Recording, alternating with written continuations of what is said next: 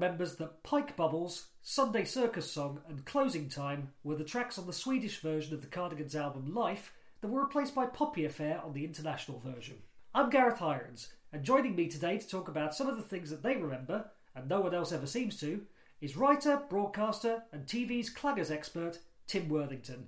Tim, what are you up to, and where can we find it? Okay, well, what I'm going to ask is if we talk about international versions of Cardigans albums, this is before going to my preamble, have you ever heard Happy Meal 1? Because there is a Happy Meal 2 on First Band on the Moon.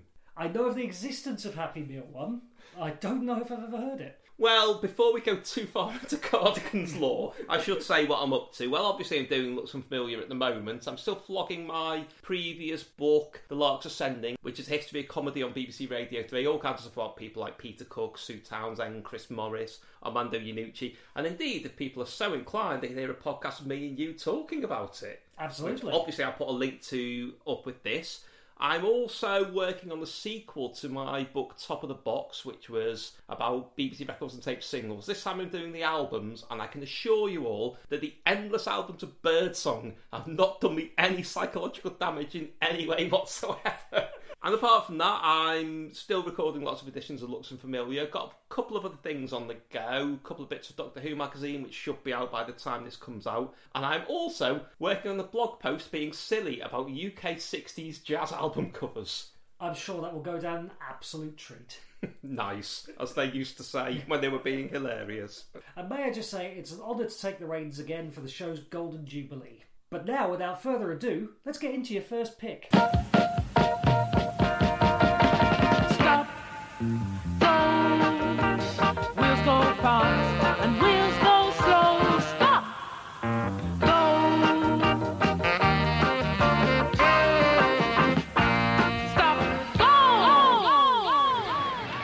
I'm not sure I have the words to describe that, so Tim, what did we witness there? That was a theme from Stop Go, which is a BBC lunchtime children's show from now.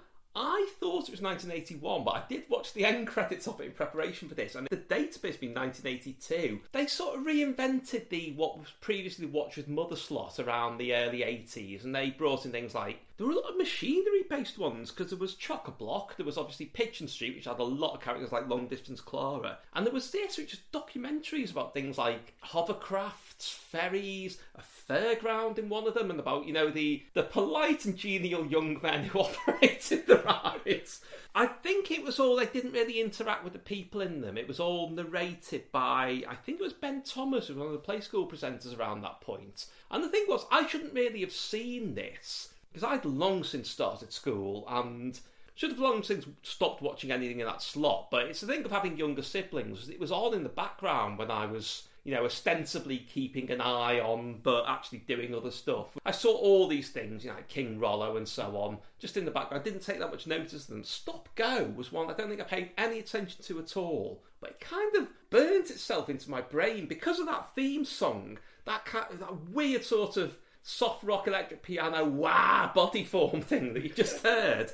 And also, it was kind of at a sort of dizzying pace. It was very gaudy. The opening titles were particularly gaudy, even though it was all that grainy, washed out early 80s 60 millimeter film. It was like the outdoors bit of Only Fools and Horses. It was exactly, you know, like when Del and Rodney are like sort of meeting somebody in the market. And the other thing was, it was part of the relaunch of that slot of Seesaw, which was introduced by a slide of a really stylized seesaw with characters from the programmes really badly cut out like storybooks and stuck on them. Now, for Stop Go, which incidentally was paired with Gran, which is the little remembered follow on to Postman Pat about a grandmother who did things like join the army and hunted ghosts. I don't think she really hunted ghosts, but that's always been what me and Ben Baker have decided happened in it.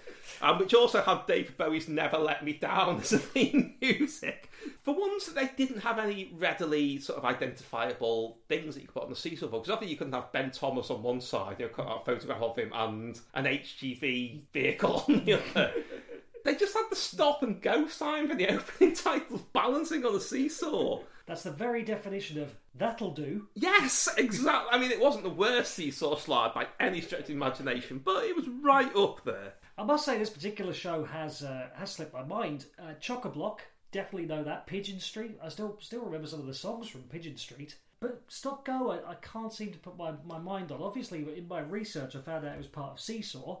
But yeah, it's, it's not coming back to me. When I looked it up, it did say that Ben Thomas, who is obviously the one from Play School, uh, was on there. It also said that Lola Young was on. And I don't know if you remember that. What? Lola Young, now Baroness Young of Hornsey from TV's Metal Mickey. What? Yeah. Wait, do you think it was her singing Stop Body Form Go?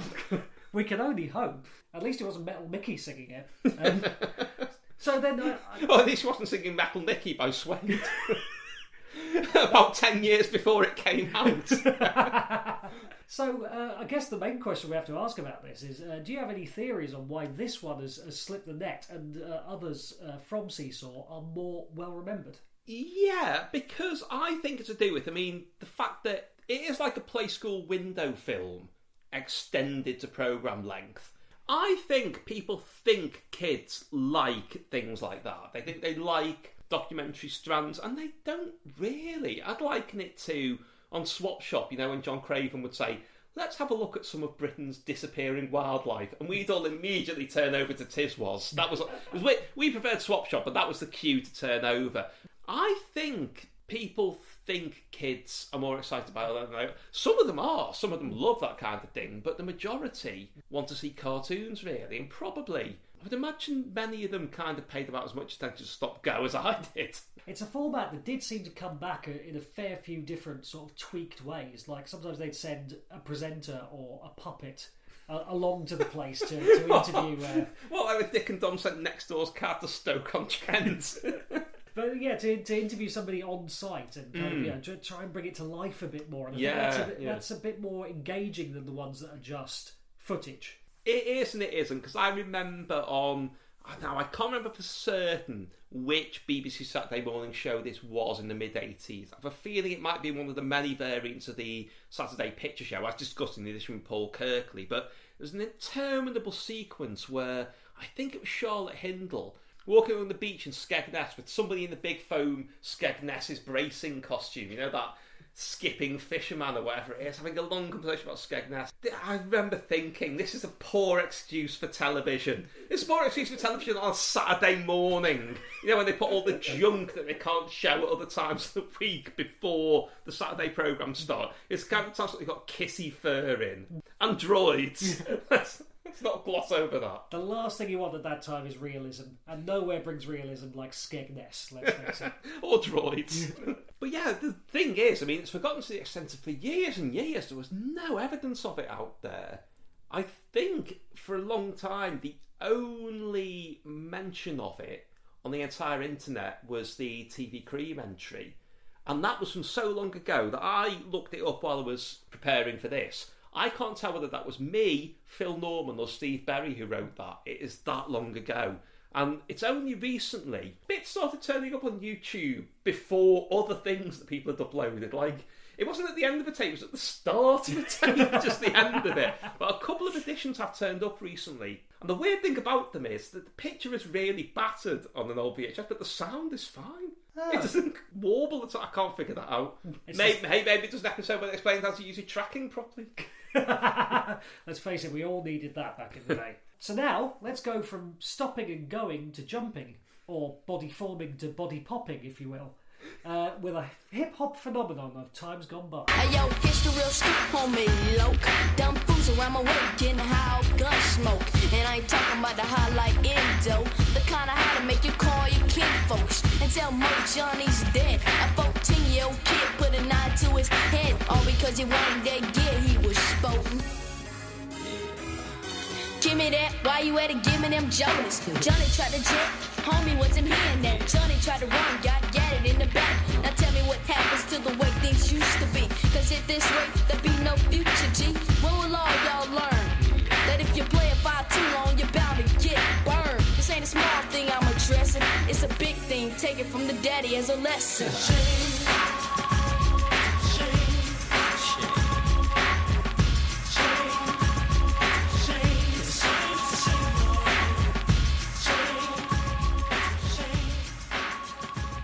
If I'm not mistaken, those are the dulcet tones of the Mac Daddy and the Daddy Mac. But Tim, why so serious? Yeah, this is It's a Shame by Kris Kross, the third single after obviously Jump and Warm It Up, which nobody remembers but I think was a top 10 hit. This was the third one, and weirdly, it was like the proper serious one, and I don't think it charted very highly at all. I think it might have scraped the top 40. Which is a shame because I think it's a tremendous record. I get quite annoyed that there's this idea now that Kris Kross were, you know, a throwaway novelty act and that there was an adult manipulating these two young boys. It's not strictly true. The records were, they sound quite credible even though it's kids rap. And there have been kid rappers before that. There were quite a few in the 80s, you know, uh, who aren't treated with the same disdain now. Their songwriter and manager, Jermaine Dupri, I think he was only about 19 himself at the time. That wasn't somebody exploiting. They were a proper band. They performed with Cypress Hill and Tim Dog and people like that and they were taken quite seriously at first. They did do a single called I Missed the Bus, which is possibly the worst idea anyone could have come up with. But this was their attempt at actually addressing what it was quite, in a sense, new to us over here. I mean, obviously there'd been gang violence in America since the late seventies, but the news media wasn't as pervasive then. It wasn't trying to scare us all all the time. Things took longer to come over. It was only really with things like Straight Outta Compton, Boys in the Hood, and so on that we were aware that you know there were a lot of young men in Black America just being drawn into this pointless cycle of violence, fighting over almost nothing really, and shooting each other. And this is quite a savage record about it, except for the fact that you know you've, they've got these blistering verses where they decide to call the major socio-cultural issue facing Black America in the late 20th century a shame.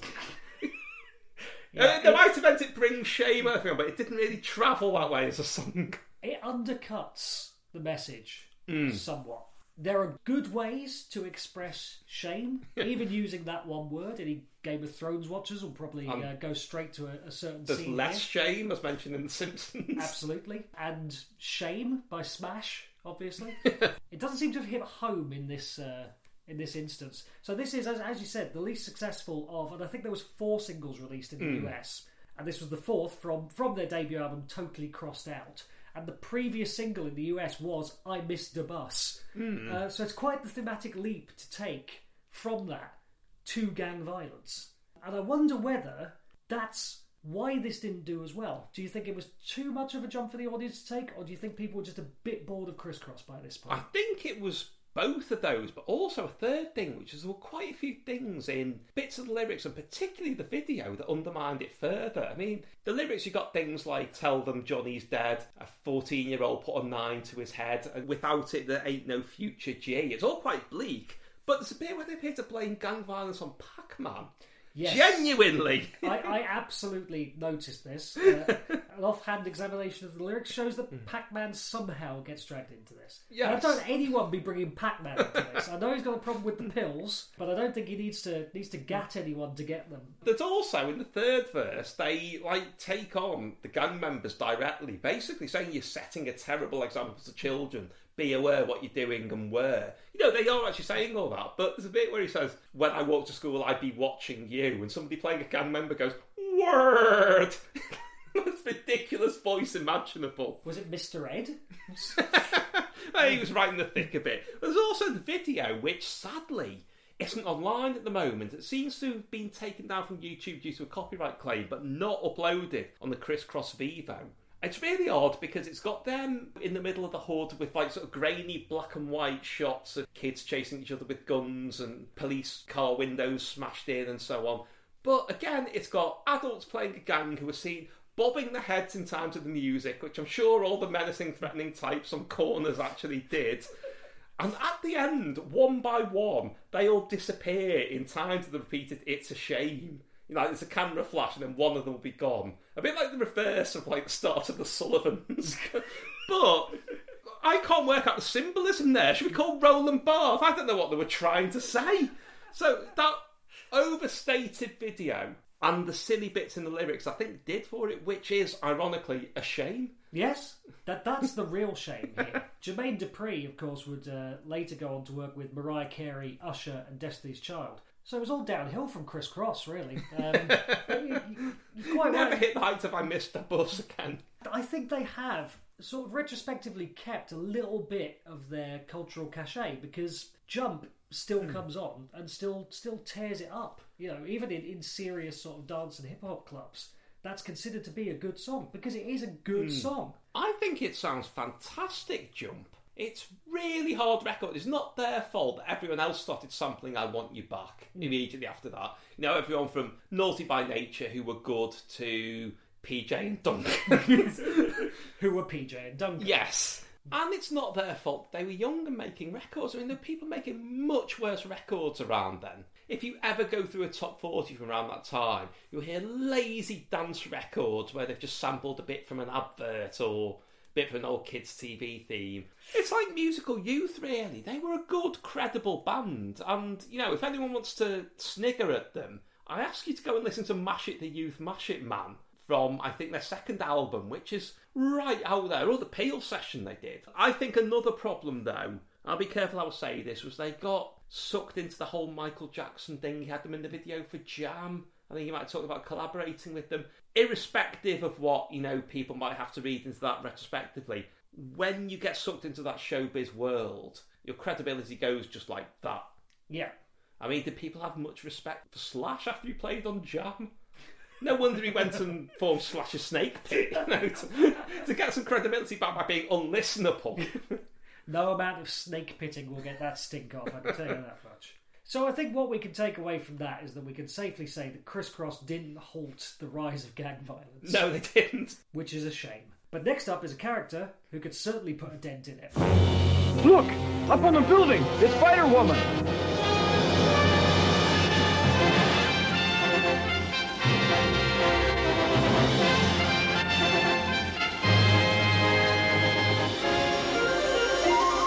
This is Jessica Drew, who as a child, while visiting her father's laboratory, was bitten by a poisonous spider. Forced to try an untested spider serum, Dr. Drew not only saved his daughter's life, but unknowingly gave her incredible spider-like powers. Dedicated to fighting evil while weaving her web of justice, it's Spider-Woman.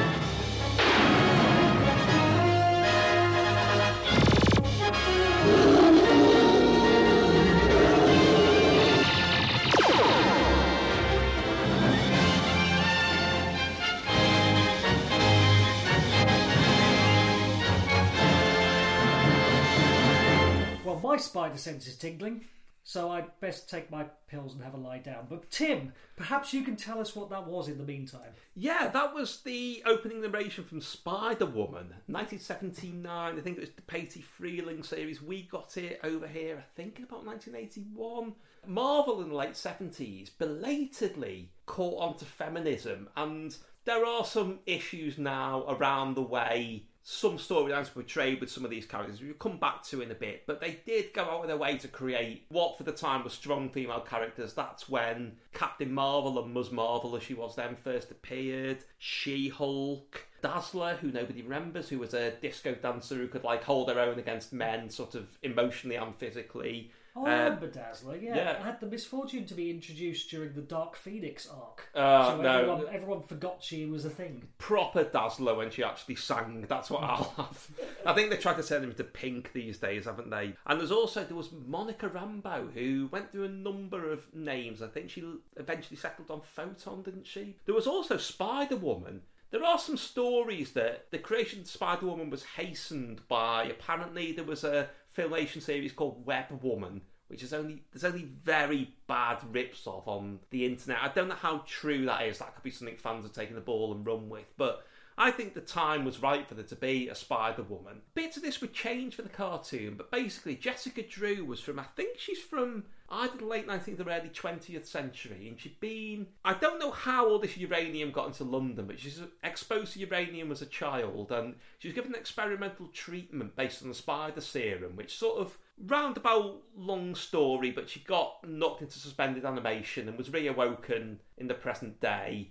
And I think the early comics are actually set in London because it's got the interesting thing about not just her being a superpowered woman, because obviously she got spidery powers from that serum and all the uranium in a man's world, but adjusting to a very changed world while trying not to let on to anyone as well. I mean, she wasn't a clone of Spider Man. She had slightly different powers. Superhuman strength, she could fly, which Spider Man couldn't. I think it was limited flying, but she could do it. Pheromone secretion, which didn't feature in the cartoon very heavily. you know, she could get one over on men that way. Crawl up walls. I think she fired energy blasts as well, but they gave her extra powers in this cartoon, which was really quick out of the traps. I think the comic was only about 18 months old when the cartoon was optioned. And it was really interesting because I hadn't seen Spider Woman at that point. It was quite rare to get a Marvel comic. It was a big thing, and I used to read them from cover to cover again and again, even if it was the middle of a story. Like, you know, you get an Avengers where it'd be mid adventure, and you know, you it end with a cliffhanger. You think, what's Hawkeye going to do? And you might never find out for years. so you got the internet. And you know, we'll get Fantastic Four ones, sometimes Spider Man. You didn't really tend to, because they were bought for you by relatives and so on, they were feeling generous. And they didn't go for the obscure characters. So you get, I've never forgotten the feeling of, you know, don't get me wrong, I love Thor now. I did not understand Thor when I was a five year old, especially because they talked in ancient Norse a lot. And someone would say, Oh, I've got you on the superhero comics. I'd be thinking, Yes, yes. And then put it out and it was Thor. I think, Oh, great. Spider Woman just sort of appeared from nowhere. In It was when they revamped Children's ITV in the Watch It slot, which again we discussed on here a couple of shows ago with Melanie Williams where they tried to make it new and more relevant, more contemporary. And obviously, there was this dashing new cartoon series from America that they bought in. I remember feeling quite strange because that was around the time the 60s Spider Man, you know, Spider Man, Spider Man does whatever a spider can, was still in heavy rotation. And they pulled that out the schedules to put Spider Woman on. And it was kind of a bit like how I felt about. I am convinced people hating Scrappy Doo came later. I remember girls in school saying he was cute, and lots of people going pup pup puppy power. My thought was, why did they never show the old ones again? What's happened to the Mystery Machine? And it was kind of like that with Spider Man and Spider Woman, but I loved Spider Woman. I thought it was brilliant. Only years later did I find out how toned down it had been. That original comic, it's not for kids. It is aimed at teenage girls at the youngest. There are all kinds of elements in it. Like she fights a lot of occult villains. There's a lot of stuff like there was in all these female character comics about sexual politics. Not always well explored. I mean, there's a very controversial Ms. Marvel one involving mind control, and we will just leave it there. I'm dealing with the emotional fallout from that, which I don't think was brilliantly handled. But sometimes Spider Woman got a bit near the knuckle, and it wasn't much on evidence in this series. I did read in my uh, research that yeah, the occult elements were taken out, which obviously makes a lot of sense given the target audience for a tea time cartoon. But also, Jessica Drew was a journalist in this. Yes. Kind of makes her the, the She-Ra to Peter Parker's He-Man. In fact, I should say the Princess Adora to his Prince Adam. And I, th- hmm. I think that must have been a deliberate move to give people something that they were familiar with. Something to sort of latch onto and go, look, it is basically Spider-Man, but a woman. I think so, and they gave her extra powers as well. And remember there being spider telepathy, which I don't think she had in the comics, and spiders not telepathic as far as I'm aware. There was a spider bubble that she could generate around herself. Again, I don't remember that being a comic book thing. I'm very hazy on this. It's very hard to find any episodes online, but I think she spun round like Wonder Woman and changed into a costume rather than changing in the women's toilets, as you know would have happened in the comic. yeah, that wouldn't be out of uh, out of style for this. I don't think. I can see them wanting to use because it does seem like they've they've tried to co-opt as many elements as possible mm. from things that people will find familiar to make a, a, a sanitized version of Spider Woman for the screen. And the other thing about it is that there's very little, you know, it's nothing like there were a few Marvel things in production around then, but different people own the rights to them. So it's nothing like the Marvel Cinematic Universe, and there's very little crossover. I mean, there was a Fantastic Four cartoon around that time where I don't think they faced many comic villains in it. They also didn't have the Human Torch. They had Herbie the Robot because the Human Torch being option for a live action TV show. It was never made. Obviously, there was the Spider Man live action series, which I think was in production at the same time as this. There was, I think there was a Doctor Strange pilot, there was a Captain America pilot. So they didn't all cross over. The only villain from the comics I remember seeing in the cartoon was the Kingpin.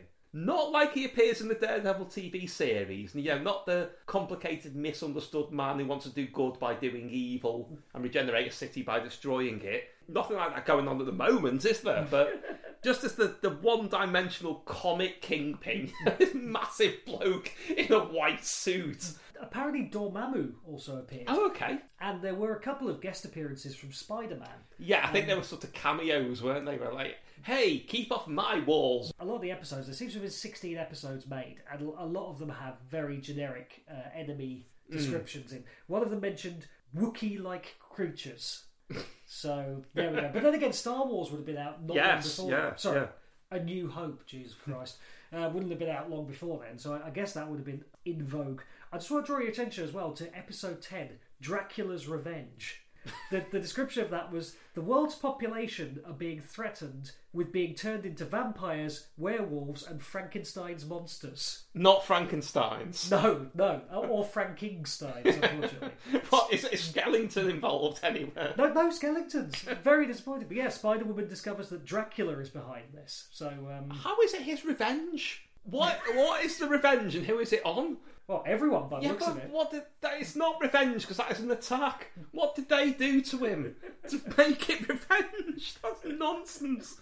Did she fight Godzilla in any of them? I don't think so. So there wasn't a cameo from Brock. There, there wasn't, which which just speaks to his non-canonicity, really. just to uh, derail that train of thought for you, do you have any theories on why more episodes of this weren't made? Is it is it just the production style of the time, or do you think it didn't catch on? I think it didn't catch on really. I think it was one of those many things where in America, particularly around then, if something wasn't successful, they wouldn't even show all of it. Whereas we get all of it over here. Like we got all of Nearly Departed with Eric Idle. We got all of, as I call it, Marshall the Chronicles, because that's what the opening title said. There were so many programs where we saw more of it in America did, and I think we probably did with this as well. I think it didn't catch on. Probably they didn't get a merchandising deal because I don't remember seeing any merchandise based on it. They weren't making the right kind of money out of it. Well, not long after it was Secret Wars in the comics, and Yes, Secret Wars yeah. introduced a completely different Spider Woman Yes. uh, who was in the, the sort of the Venom style outfit but with blonde hair, and definitely wasn't Jessica Drew. Yeah, absolutely. Although Jessica has come back in later years. Yeah. And apparently, what later became Jessica Jones was originally a vehicle for Jessica Drew. And oh. halfway through planning, they thought we need to make this a new character. But they do share some characteristics, similarities. Definitely. and some abilities as well. But it, it's just weird that it's something that for me, it was something I watched every week and I looked forward to. I remember being in school and thinking, oh, it's Spider Woman today. And it's even more gone from history than the live action Spider Man, which I've got my own story about that. There was an episode of it. Again, you know, you couldn't get hold of stuff in those days if it wasn't on. There was an episode listed in TV Times called The Deadly Dust. I can't remember exactly what the TV Times synopsis said, but I remember thinking all week, that's going to be brilliant, that. I can't wait to see what Nicholas Hammond in that dreadful Spider Man costume does to defeat the Deadly Dust. And then they took it off because there was a chemical leak on the news that day and they never rescheduled it. And I, ah. one of the first things I ever looked up on the internet was the Deadly Dust to find out what happened in it. I think Spider Woman may even be out on DVD, but it's that far under the radar that I've never come across it. No, I've certainly never seen it. Mm. Well, one to keep an eye out for then. and we're staying in the animal kingdom for your next choice.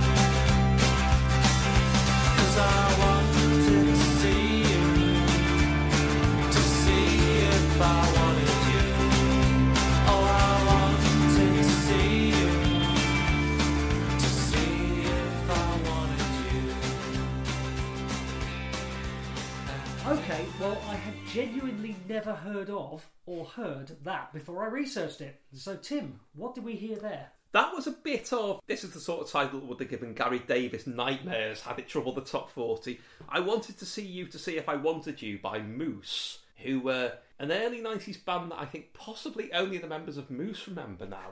Who, give a bit of potted history here because it leads into why I've chosen it. They kind of emerged, they were part of the whole same scene as Blur and Slow Dive and Ride. They started off they were a good sort of shoegazing band, but they weren't that distinguished really. But I think what galvanised them into action was obviously when Nirvana and grunge came from nowhere in 1991. I think a lot of people looked at the career options over here and thought we've got to do something a bit different. Because if you look at around them, which I may come back to in a minute, lots of bands reacted in different ways to try and make themselves relevant and different to what was going on. Obviously, for some people like Suede, it worked. I think they hit on the magic formula. Moose went in a completely different way. It was like they'd obviously been listening to Tim Buckley, Gram Parsons, people like that, but they put a very British twist on it. It was like going on a tour of the Old West, but it's the Old West of England. it's a bit like that Strip Presents film, A Fistful of Travellers Checks. It's like that anglicised view of, you know, spaghetti west and so on. But they did an amazing album called XYZ for Hut Records, which is Virgin Records' indie imprint, led off by a brilliant single called Little Bird Are You Happy in Your Cage, which Mark Goodier in particular played that non stop. I think he may even, the first day he got it, he didn't quite do Mark Radcliffe and play it twice in succession, but he played it twice in the one show. And that didn't take off for some reason, and the album didn't take off. And I think they were dropped by Hut between the single and the album. Like, you know, who knew whether they were going to score a breakthrough or not? They refused to give up, and they went even further into this kind of southern fried fish and chips sound, as I call it. You know, loads of steel guitars, country twang vocals, and so on. But they did a couple of singles, and I think this was one of the ones that's on their own label, Cool Badge, while they look for another deal. And it was the Liquid Makeup EP in sort of late 1993 and this was the lead track of it. I wanted to see to see if I wanted you. This came out just when I started university, and at that point, because you know Britpop hadn't really, Modern Life is Rubbish was out, and Suede had a few hits. It wasn't really gathering momentum. I think there'd only just been that issue of Select with Brett Anderson on the cover. Most of the bands involved in that feature did not have Britpop related success, but you know Moose was still quite a big prospect. And I remember the first couple of months when I was at university, this was constantly played in the student union. I remember girls dancing to it with Stetsons on. And it was a huge thing. And then suddenly, a couple of months later, I think it was particularly the appearance of Parklife and Supersonic that did for bands like this. It was as though it had never existed. And the thing was, I'd only had the album this was on, Honey Bee, on cassette, because obviously I was a student at that point. I couldn't afford the CD of it. Years later, I thought I better upgrade that to CD. It was going for sixty pounds. Oh, It's since been reissued, but just before it was reissued, amazingly, the Oxfam on Bold Street, it was in there for 99 pence. And I was almost like, I am told by the person who was with me at the time, there was a cloud of dust where I had been, and I was already at the counter paying for it.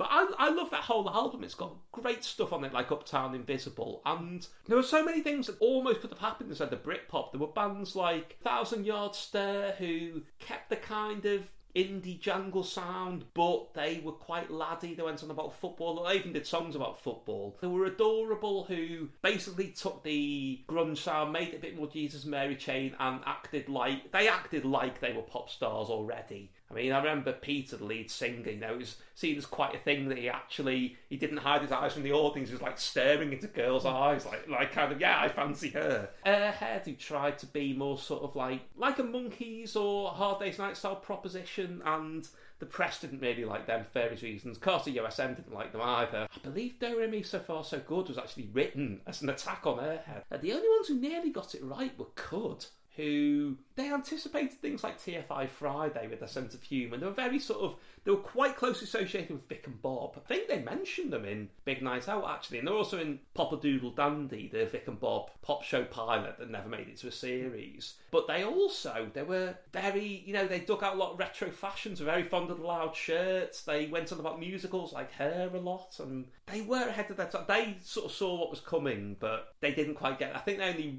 there was only really Rich and Strange that was a hit, which is the one everyone knows. But equally, there was this thing Moose were doing, and I don't think anyone else really followed them down that path. It's a fascinating what if to think about, you know, what if somehow this had been reissued and had become a huge hit? How would things have played out differently? We'll probably discuss this uh, with another of your choices later, but kind of 92, 93, and early 94 it was a fascinating time for uh, independent music, particularly in Britain. America had had that Nirvana moment where everybody on the alternative side got behind one sound that pressed into the mainstream. So Nirvana, Soundgarden, I was about to say Pearl Jam, I'm going to withdraw Pearl Jam and add Alice in Chains to that because I'm about to say all bands that I liked, Pearl Jam not amongst them, but all very much of a of a similar a hmm. similar cloth. They had to sound a certain way to get the promotion that they had. That's why they came to my Yeah. attention. Same thing then in in '94. This all crystallizes for Blur and Oasis to a lesser extent, Suede and Pulp, hmm. and there's suddenly one, not exactly one, but kind of a couple of ways in which you have to make music to get big as an indie hmm. act. And before then, like you say, with this, all kinds of different directions. Yeah. All kinds of roads not travelled by other bands. Everybody doing their own thing, seeing what worked. And also, I think it's true that up until Britpop, we didn't really have that kind of tribalism in indie music. You know, people like what they liked. They're often quite transient about it as well, in a really horribly self-conscious way. I mean, I remember one of the things I found really funny about Student Grant in Viz was one of his friends who was in the background had a T-shirt that would say things like Nirvana brackets after lunch curve. people were very fickle about things like that. There was an attitude of, oh, you don't still like them, do you? You know, when I remember people being like that about Blur when Blur reappeared because I hadn't given up on. I loved Blur from the second I first heard them, which was it was actually I Know rather than She's So High, the double A side, and I still love that first album. I don't care how people knock it now. Pop Scene is probably my favourite single ever. I was aware of all the trouble they had making the second album and all the various rejected attempts at it. I couldn't wait to hear Modern Life is rubbish. I remember people openly like laughing and saying, God, you don't like them, do you? We like Stereolab now. I'm like, I like Stereolab as well, but I still quite want to hear the new Blur album. So it it looks like Moose disappeared in the mid 90s, possibly Hmm. more label trouble, but actually came back around 99 2000 with a new album. And I'm guessing that sank without a trace as well. Yeah, I think they never quite. I believe they were very successful in obviously Japan, where everyone is successful. I think even you had hits in Japan. I mean, Whiteout were big in Japan at one stage. Massive. So, Do you uh, remember that feature on them in Select? There were screaming girls in that. I do. That That's why Hmm. I know that. Certainly not from listening to Whiteout. Although Moose, the actual member of Moose called Moose, Moose McKillop, is now in Piroshka. Ah, right. Well, I was going to ask if any of them had gone on to anything. The others, particularly Russell Yates, the vocalist, who I thought was brilliant, never seemed to do very much else. It's just that odd thing about it was something that was absolutely huge for a very short time, admittedly with a certain audience, with a certain sector of the record buying audience as well. But so Oasis at first. It's just odd that, like Whiteout, he just mentioned, it might as well have never existed. The fate of all bands below a certain level, especially Wheeler 80. And now from I wanted to see you to see if I wanted you to something that if you saw it, you wouldn't want it.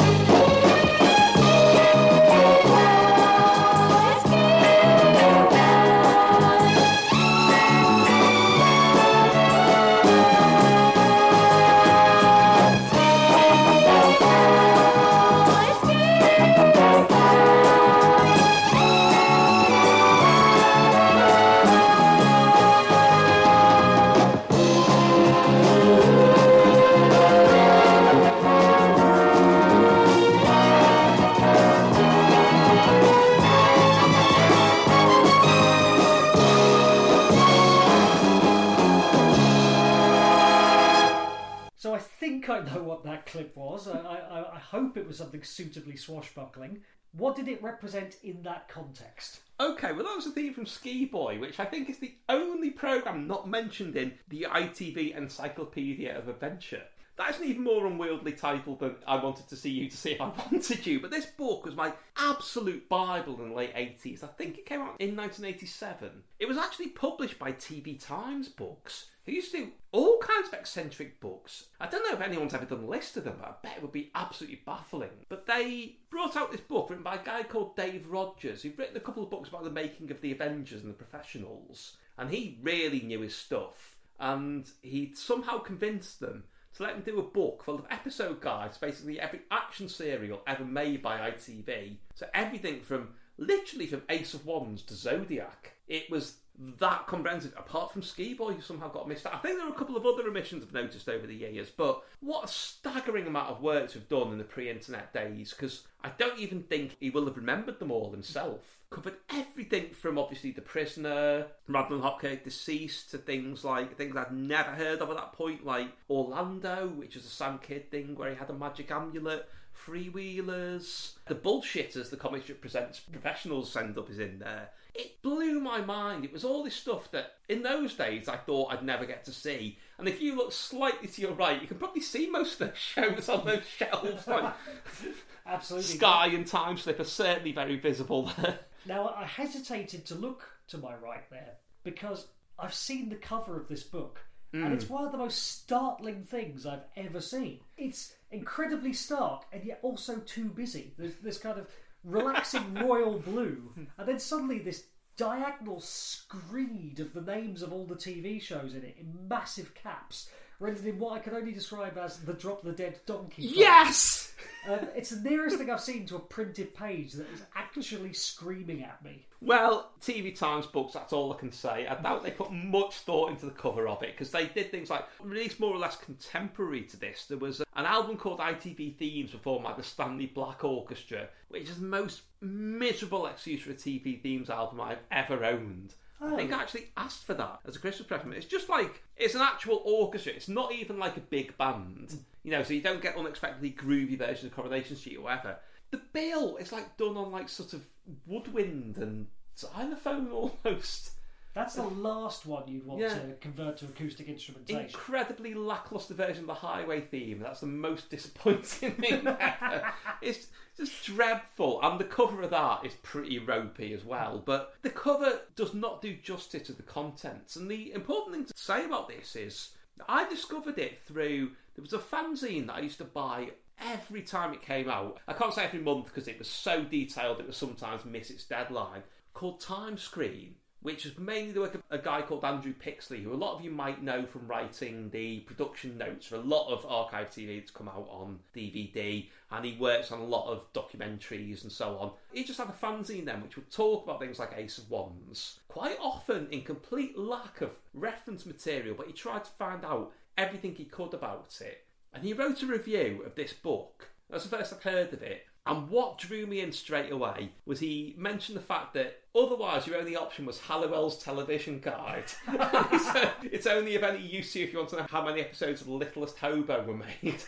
Now I've got Halliwell's television guide over there, and it writes up some things like Rising Damp and the Quatermass serials are woeful. Terry Nation invented Doctor Who, all kinds of things like that. But this review was basically saying this book gets it right, and it's got all kinds of things you'll never have heard of. And even just like the brief description in this review of some of the contents, I thought, what is that? What's Pathfinders in space?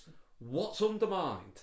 What's Special Branch? I don't know what any of these things are. What's Public Eye? I had to get it, and I didn't have enough money to get it, and it was a long way away from because I'm unfortunate enough to my birthday in the middle of the year, so there's no hope of getting it apart from. Do you remember you used to be able to go into libraries and say, "Can you request this book from another branch?" Yes, and it would take ages. They did, and it took ages, and it came in, and I copied almost all of it out by hand. That was all I could do with that. I didn't have much else to distract me as well, but somewhere I've still got. I didn't write down the synopses of uh, things like the Tomorrow People I might have done, where it was actually quite interesting the show anyway. But you know, things like Target Luna, somewhere I have the transmission dates and episode titles of that because of that book. For better or for worse, that really helped set me on the path that's led me to where I am today. So it sounds like this book uh, embiggened your knowledge of televisual uh, daring do. Apart from Ski Boy. Uh, absolutely. So, and, and obviously leaving Ski Boy out of this due to its uh, non-appearance. What was the the one show from that that you most wanted to track down? It's difficult to say because I'd already seen bits of them. Like I had seen an episode of Ace of Wands. I'd seen things like I'd seen bits of Sky, you know, other things because things did do the rounds. And you know, you went to any convention, there was a limited amount of what they could show that been bootleg. The one I really wanted to see, and it shouldn't really be the one I really wanted to see, was a series called Big Breadwinner Hog. Where it's a very late 60s crime drama with Peter Egan as a kind of cocky young dandy mod who wants to take over the London underworld.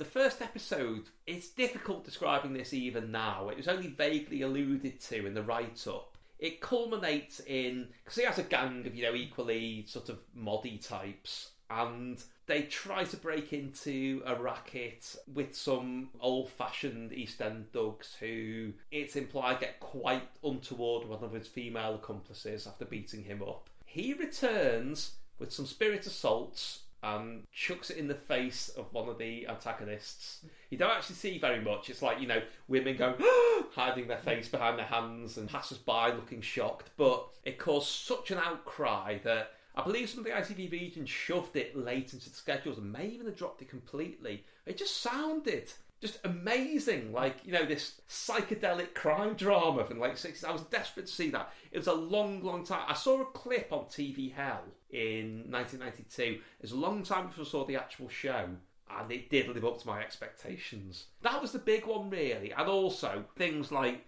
the first two series of Ace of Wands, which no longer exist. I remember reading those storylines and thinking, I want to see them. Gideon's Way was one that fascinated me as well, which is actually quite a slow moving police drama, but I found it odd that all the other ITC series were really well remembered. And that was, and also the Secret Service, Gerry Anderson's famous misfire with Stanley Unwin as both live action and the puppet talking gobbledygook to confuse spies. I would say I've probably seen at least one episode of most of the things mentioned in it now, for one reason or another. And what a different world that is to them.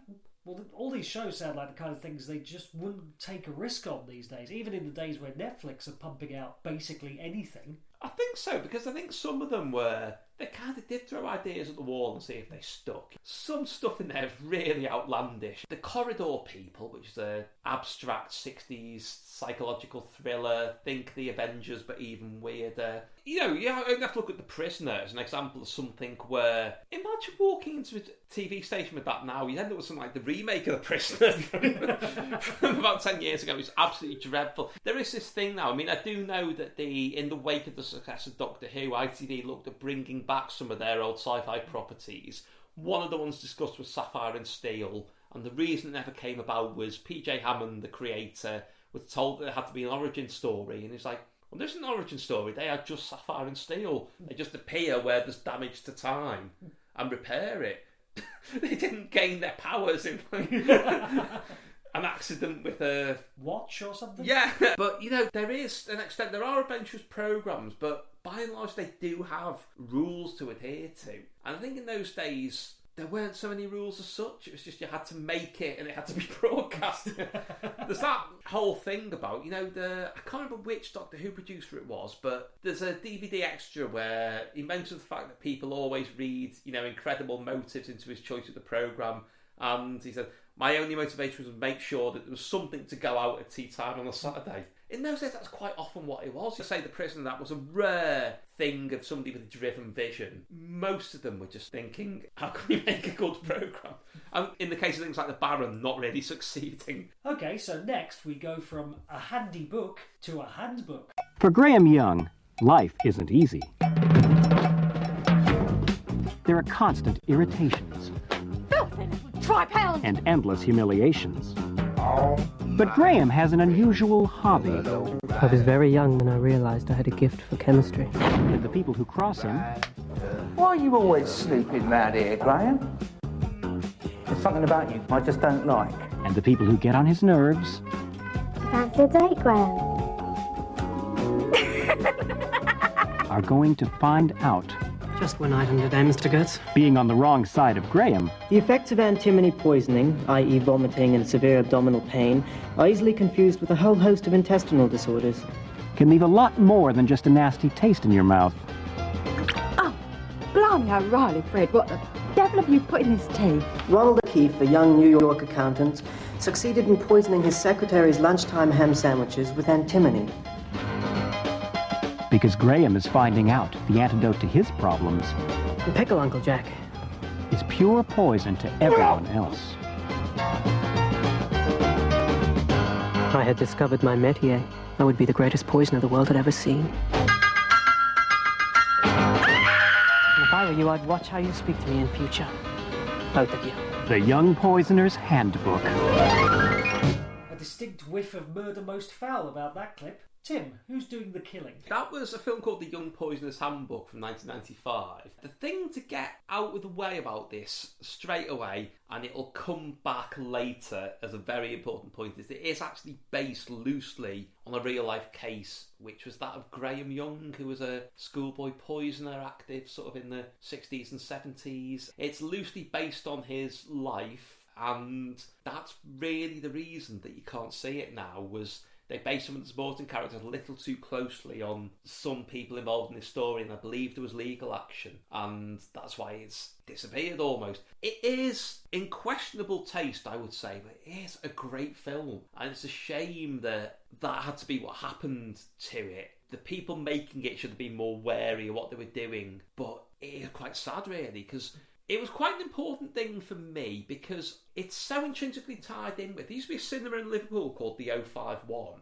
which is above a nightclub, and it was where they would just put on anything that wasn't on the one or two mainstream cinemas that were at that point. And that's where I saw Reservoir Dogs before, you know, it really took off. That's where I saw shortcuts, things like that. That's where I saw things like Russ Meyer films before the re-evaluation. You know, old films that re-released that were getting be foreign language things. Like I remember loving a film I saw there called Cold Fever. I mean, obviously that sort of thing. You know, your average picture, even your average Odeon shows all of that now because there's just so much more capacity to show things. But in those days, you had to go somewhere like that to see, say, The Hudsucker Proxy, which is a Coen Brothers film for crying out loud. But that was the only place that was on. And quite often, me and, you know, the people I was friendly with around then would just go regardless of what was on, just to see it. I mean, it might be that you saw something great like Johnny Suede, which nobody remembers, which is, I think it was Brad Pitt's first starring film where he, I think I'm right about this, he plays somebody who's hit on the head by a suede shoe and he becomes a sort of stylized rock and roller.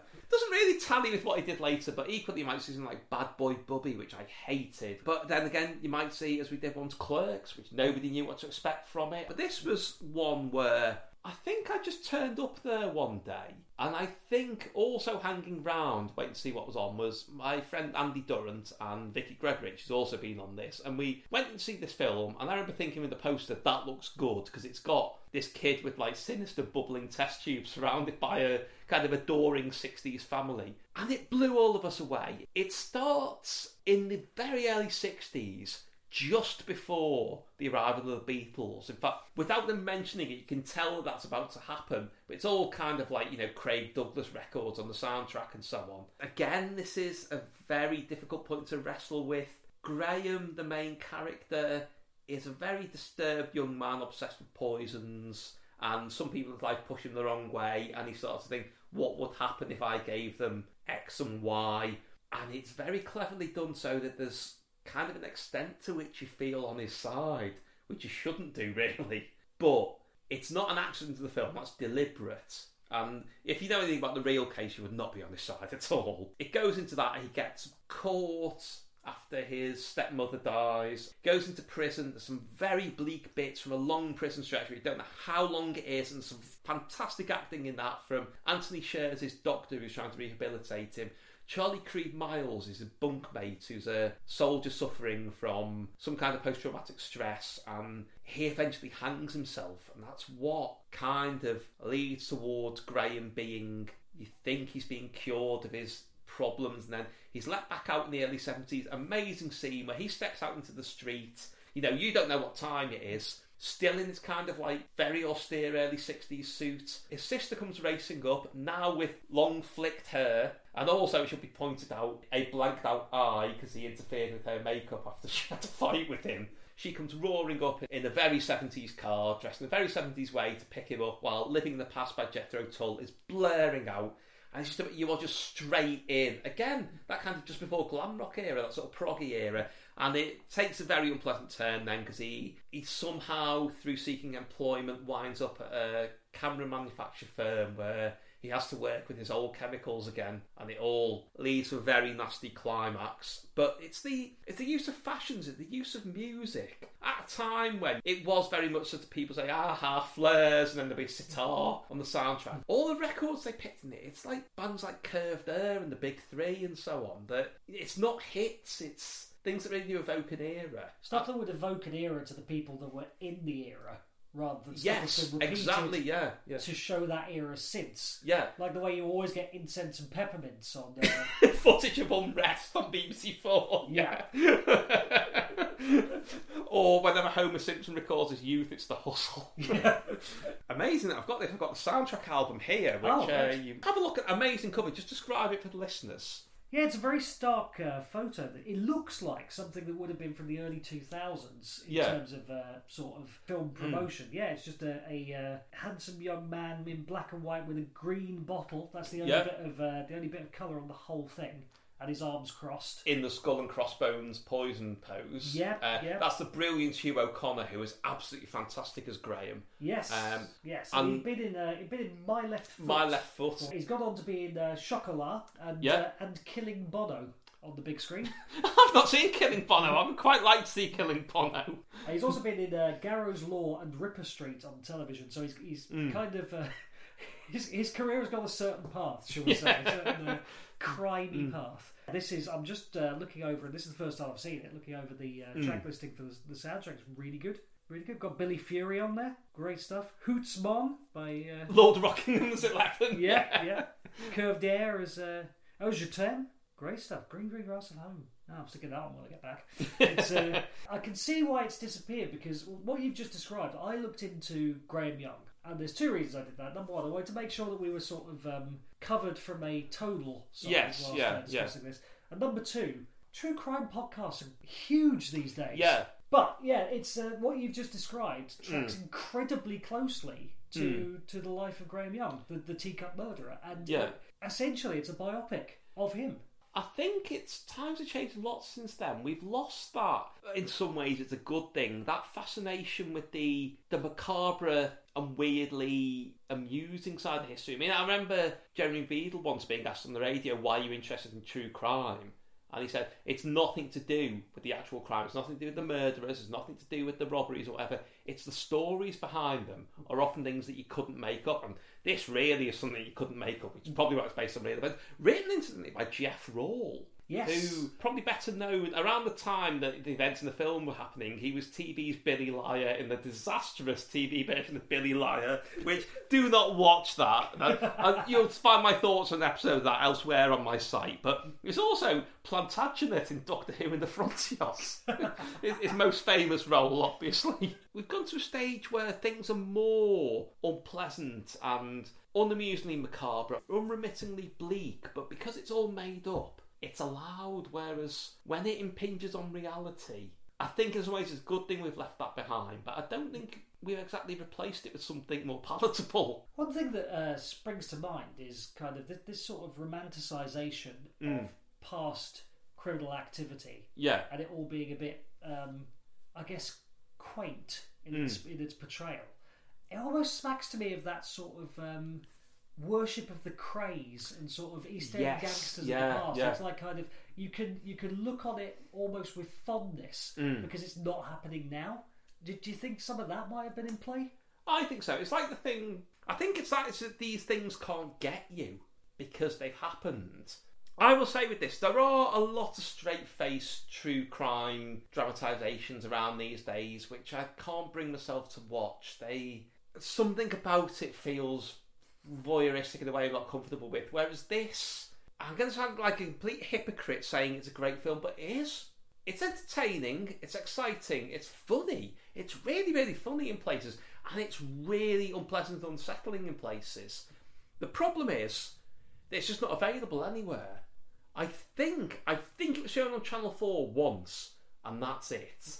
I'm led to believe some people have said there was a free newspaper DVD giveaway of it in the boom time of free newspaper DVD giveaways, which is where I got How to Get Ahead in Advertising, which nobody in their right mind would give a proper DVD release to, because it would sell to one person and that would be me. But a couple of other people have told me that was hastily cancelled when things came to light about it, but it's because people have complained. The only way you can get hold of it, I mean, in America you can buy it, Germany, places like that. The only way you can get it now is the VHS, which weirdly it doesn't go for very much online. But I paid the shirt off my back for this at the time because it was a BFI release, I think, because they co-funded it, and obviously the people I knew who saw it at the time have all got this VHS as well. you have to keep hold of it even though it's useless now because it's the only evidence that this film actually existed. In fact, it's got that film poster that drew me in on the cover. Yes, for for the listeners at home, I'm just looking at the front cover for the first Yeah. time and realizing who's in it. It's Roger Lloyd Pack. He does actually off screen. He collapses at a bar. and there's also the great Charlotte Coleman playing his sister Winnie. It's understandable that this film has disappeared. It's entirely reasonable, but there's just that bit of me that still feels it's a little bit unfair. In a strange way, it's like the Morris Mitchener sketches from Fist of Fun had to be removed because Morris Mitchener was a boy who was supposedly scared of Captain Hook and his parents were suing a theatre. The whole joke was that Rich made jokes about him all the time. and Stu would be saying you're a grown man picking on a boy. Yeah, he's Morris Mitchener and he's scared, Stu. But they, they couldn't find Morris Mitchener to get clearance. So possibly the most fondly remembered bit of Fist of Fun across several episodes had to be cut out. It's kind of like that. It's like they are decisions that aren't for the people who will be interested in seeing it. Unless it showed up on Netflix and was on the front page, usurping Stranger Things or something. I don't think many people are going to look for this film unless they know of its existence. So that's kind of a decision out of their reach. It's always I always remember Steve Punt getting angry about there were repeats of the Mary Whitehouse experience because that's some jokes, and he used the phrase but the people who like the program have been shortchanged by people who don't want to watch it. I think that's absolutely true. I mean, I get there's a sensitivity issue here. It's a difficult. I can't come up with an answer for this. Whereas I can about Morris Mitchner. He's just too scared to be on DVD. it might poke him in the eye. It might dazzle him when the light reflects on it. He might see some colours, but Well, I was about to say I'll, I'll rush out and see it based on that uh, assessment, but I can't. Well, so if, if only the 051 was still open, they'd probably have it in the revival by now. But that was a sad day when that closed. But for anyone who's read Cornell thinking about me, that's where the Clockwork Orange incident happened with the army of droogs demanding to be let in to see the Flicker show, and who ran away when the Millicents appeared. Just going back to that newspaper DVD giveaway you were talking Hmm. about, would that have been around 2005? Probably, yes, yeah. Okay, I might be able to answer why that didn't wind up coming out then. Uh, in November 2005, a 16 year old Japanese schoolgirl was arrested for poisoning her mother with thallium. She claimed to be fascinated by Graham Young and had seen this film and kept an online blog similar to Young's diary recording dosage and reactions. So it could be the fact that there was a copycat, certainly in recent memory at that stage, that put the kibosh on that release. Okay, I knew I should have picked Solitaire for two. Sorry, everyone. I kind of like to withdraw that whole last section now. Right, well, I don't think I can write a link that, that, that does these two pieces justice. So I'll just uh, I'll just revert to Python form and say now for something completely different. Hey, yo, T. Roney, I really like this guy, but he's just too blind to see it. For real, Coko? Dag, what you gonna do about that? I don't know. Sing it to him, Coko. Yeah, Lee, I'm gonna do that. I'm gonna let him know that I ain't going nowhere. And my love is gonna be right here. For real, though. Word.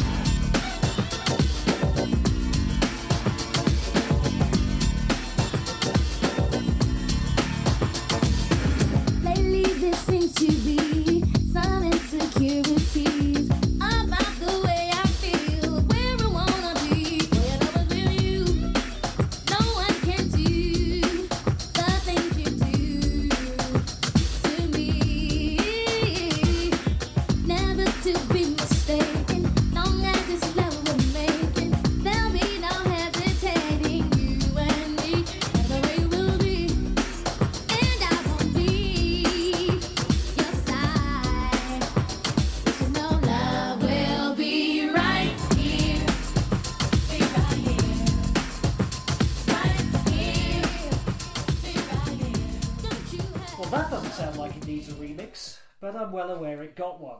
Tim, care to fill us in?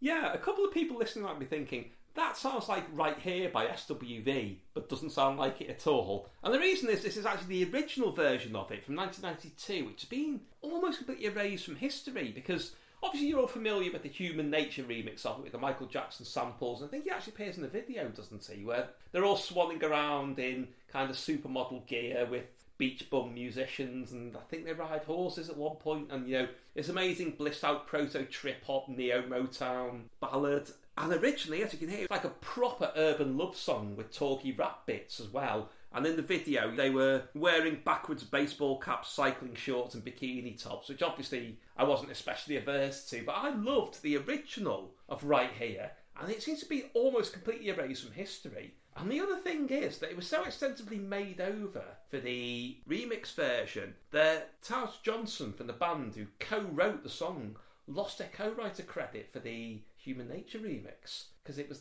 that different that technically she had no involvement with writing it. That's, ridiculous. I mean, I've, I've got to say, I didn't even realise that that wasn't the original. And Nobody realises it. until you shared this with me. And the original is way better, just just ridiculously better. And that's even leaving aside the uh, Hmm. the, the stench of Michael Jackson. And that's twice now I've had to mention it in this uh, this one episode. Well, that's yeah. I mean, SWV. Obviously, that stands for Sisters with Voices, which, when you think about it, that's a name much more suited to a you know a sassy gang like you know dissing men on street corners than it is stylized soul balladeers, which is what they became. I still like the Human Nature remix, but I wish this was better known. I wish this came. I remember it being on MTV a lot when it came out. And it was constantly requested on. Do you remember the box, the cable channel? Yes, yes. It was one of those ones that obviously some. I, I would say a man had phoned up and put it on five times in a row. We won't speculate on the reasons for that. I remember trying to get a video on that once and just after three hours falling Mm. asleep with it having not been played.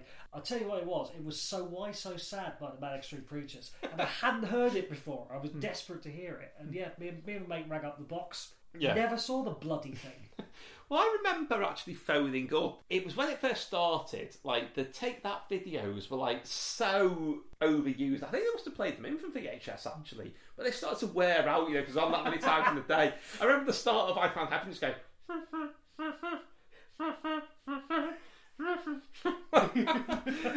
a million love songs. It just looked like it looked like an expressionist art video for the late seventies, the kind of thing you might have seen like the last thing on BBC Two, you know, introduced by Richard O'Brien or something.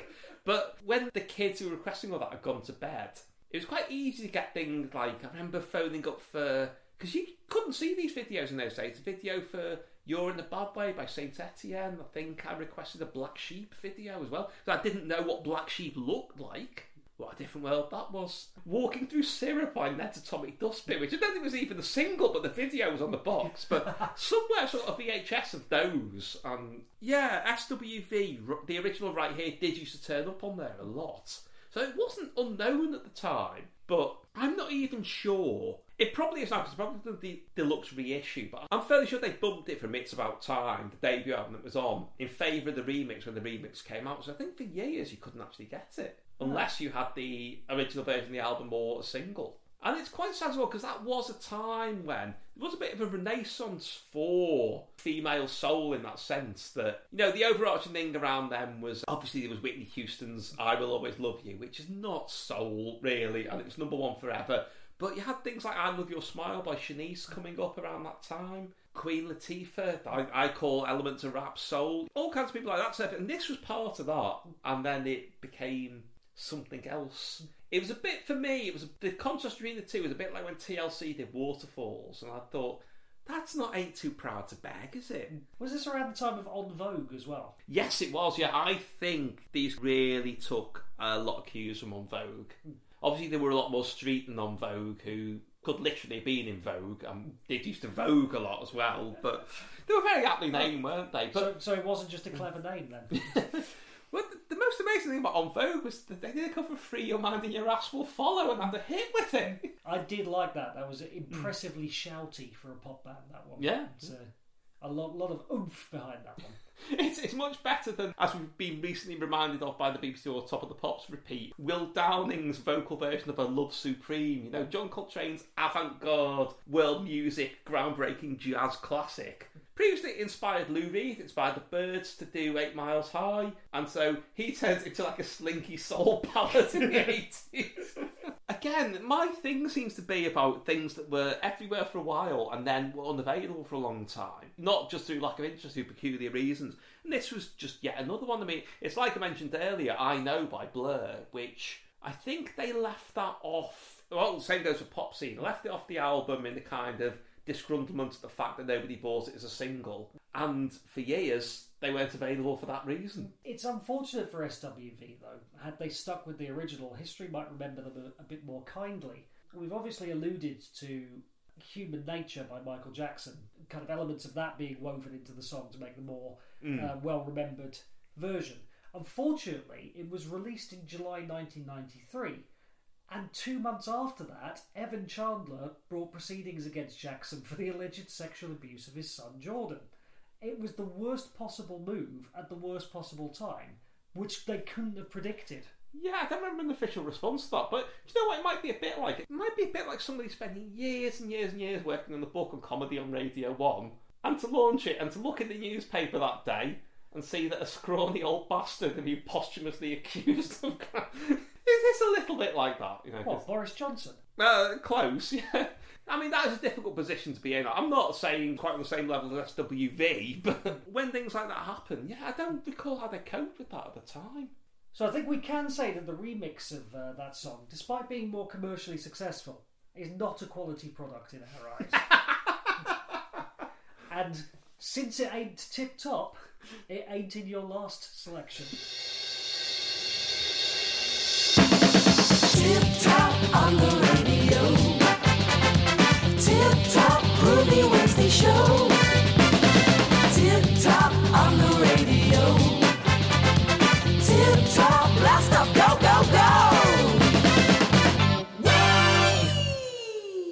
If I didn't totally give it away, then that clip has. Tim, put us out of our misery. Okay, well, that was one of the jingles from Radio Tip Top, which is a fictional radio station run by the Ginger Prince and Kid Tempo, which for a couple of years in the mid 90s was quite a big thing.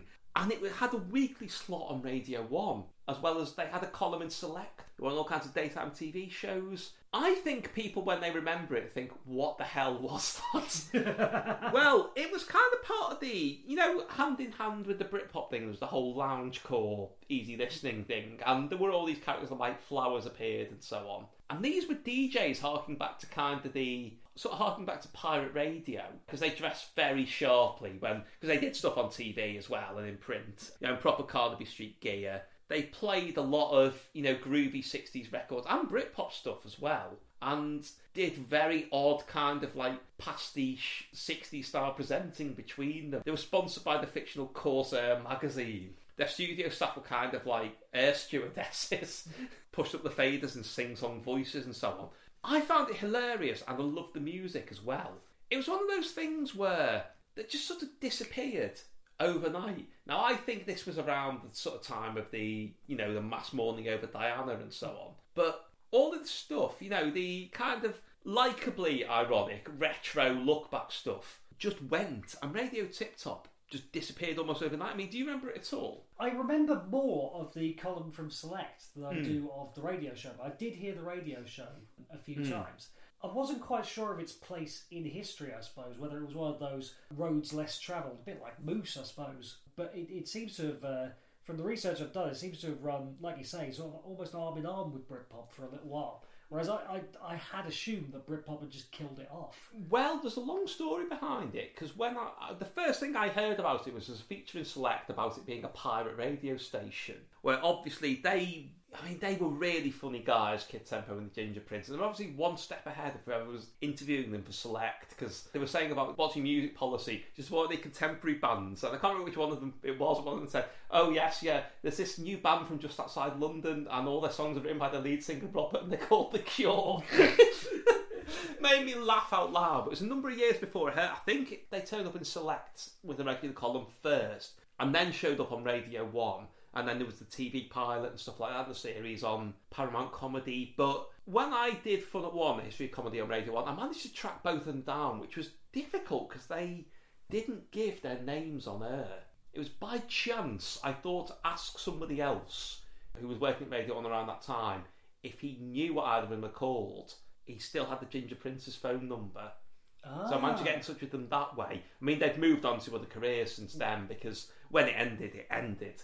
That was it. But they had contacts in the industry, so they moved into production and so on. But it did start as a pirate station because they were kind of fed up of how things had gone very American. I don't use that in a xenophobic way, but in the wake of Nirvana and also Beverly Hills 90210, watered down hip hop, Michael Jackson's what what album was that? Was that Dangerous? Yeah, Pop Tarts, things like that, and they were kind of thinking. Do you remember when the radio used to be? Uh, they, they said their model was what Radio Two used to be when they were young. These slightly older pop songs, like just you know the Hollies and so on, just blaring out at you all day. You know, obviously the obvious thing to do around them would have been to hark back to the post-punk era, but obviously Simon Munnery was already doing Alan Parker Urban Warrior, who was already on Radio One playing those sort of records. I don't know whether that was a conscious factor in their decision, but they went back to this kind of pirate radio style, and they actually did it. They claimed from the back of an ice cream van because nobody would suspect they were in there, and it became quite a big thing with like the emerging Britpop scene. People forget it didn't start with Blur and Oasis; it had quite origins in really in this club called Blow Up, which is in Laurel Tree in London, which obviously Andy Lewis, previous guest on this, very heavily involved with as a DJ. Paul Putner was a regular there, who's been on as well. And you know, it's all about people discovering these groovy records, and it was kind of it developed. I don't think they were aware of that, but developed sort of in tandem with that, and so it was perfectly placed to catch the Britpop mood. And obviously, when Radio 1 had their comedy slots at that point, which some worked and some didn't. I mean, when they put Simon Munnery in the DJ slot, it didn't really work. There was bits of last week's radio, which is a good idea, but it didn't really work over an hour. Z magazine, which is a parody of Q, which was funny in places, but as Richard Easter, who was the star, told me, you know, an hour of that material, having to come up with that a week, is not easy, and it didn't always work. But you had things that worked. You had Chris Morris, you had Lee and Herring, Armando Iannucci, and I would say Radio Tip Top. I think it slotted perfectly into Radio 1 at that point. If you got the joke, it was hilarious. I mean, I remember one that people always mention is they do the Tip Top chart because there are all kinds of features. Like there's a Tip Top Lounge where they'd like play like a Bridget Bardot record with like a, an audience, like sort of you know a cafe audience picking up cups and so on over it as if they were playing live. There was Blinder, who were a pub rock band. They did covers of stuff in the charts. Like on the Radio Tip Top single, the B side is Blinder to Spaceman by Babylon Zoo. yeah, they always had the Tip Top chart, and there was always he's stuck at twelve. He's stuck with you. It's you. To the news. That was every week. I loved that. You know, they had that level of humour just right. It was kind of a Harry Hill style thing, but in the '60s pre-psychedelic framework. It's really funny. They had a pilot on Channel Four, which that is on now on YouTube. If you look at the comments under that, a number of people say, "Oh my god, I saw this. I didn't know what it was. I was freaked out by it." It was in the slot that normally the word was in. Ah, that And makes was- sense. That makes a lot of sense. it's eye hurting. I'll say that much. And they they show up in loaded quite a lot in those kind of World Cup of features. Quite often they'd be contestants in that. They had the single which I've got here, which is a cover of Pop Music by M, autographed by the two of them. I'm quite proud to say. Yeah. They also presented a slot on Paramount Comedy, which they sort of linked archive comedy shows with kind of radio tip top bits done visually, which is where I first saw Lancelot Link's Secret Chimp. I believe I saw some of that as well. Yeah. um, when we very early on when we had cable Mm. TV. Yeah, uh, and of course Lancelot Link. Uh, you've got a you've got a story about that that maybe we should leave off of this. Yes, it's already been mentioned in, in another edition, actually. But, but yeah, I then found out as well that it's a very weird story about they were invited to a big radio conference by Radio One to talk about how well sort of independent productions, because they produced it themselves, their own production company, worked within the framework of Radio One, and then somebody said, well, we're having this reshuffle and Chris Evans is leaving and, you know, we're moving people around and Mark and Lard had the disastrous breakfast stint and they said, this might sound like a crazy idea, but you do you want to try doing a pilot for the afternoon show? Somebody obviously sensed that kind of Radio 2 style in it and thought maybe we could harness that. They recorded the pilot and nobody ever said anything more to them about it. Oh. That was the end of Radio Tip Top, basically. But I loved it. Someone once said to me, it's like somebody's not just read your thoughts, but they put them on the radio, which I think is entirely fair. It's the sort of program that could only have happened around then, though. In the 90s, you did get Radio 1 with a channel that really pushed the boat out with radio. Because, you know, there were obviously there was the Chris Morris music show, there was Blue Jam. There were all kinds of unusual angular shows that they tried. Some of them caught on and some of them didn't. Radio Tip Top lasted, I think, nearly three years. I can't see that really having been on at any other time. I'm glad it was. And the thing was, I actually discovered the records through it as well. Uh, I just mentioned Bridget Bardot in the Tip Top Lounge singing Une Histoire de Plage, which, even before it had Harley Davidson, which is the big Bridget Bardot cult single, I've been thinking I've got to find that record somewhere. I didn't even know what that was called because they didn't say what it was. She was just singing about playing backgammon underwater or whatever it is. But you know, they did introduce people to records as well as part of it. It was just that perfect collision of time, place, and loud ties. It, it's very, as well, cardigans adjacent, which means we've come full Yes, circle in yes. this uh, in this episode. Do you know what? I really should have picked the A Camp album. That's going to mean nothing to any non-Cardigans fans. Hey, I, I can buy you is a jam. I would have been better picking that than the Unpoisonous Handbook. I think. We'll look back on that with a mixture of shame and what, what's that thing you- that's less shame? Word. Tim, it's been a pleasure. Thank you. Thank you for hosting it.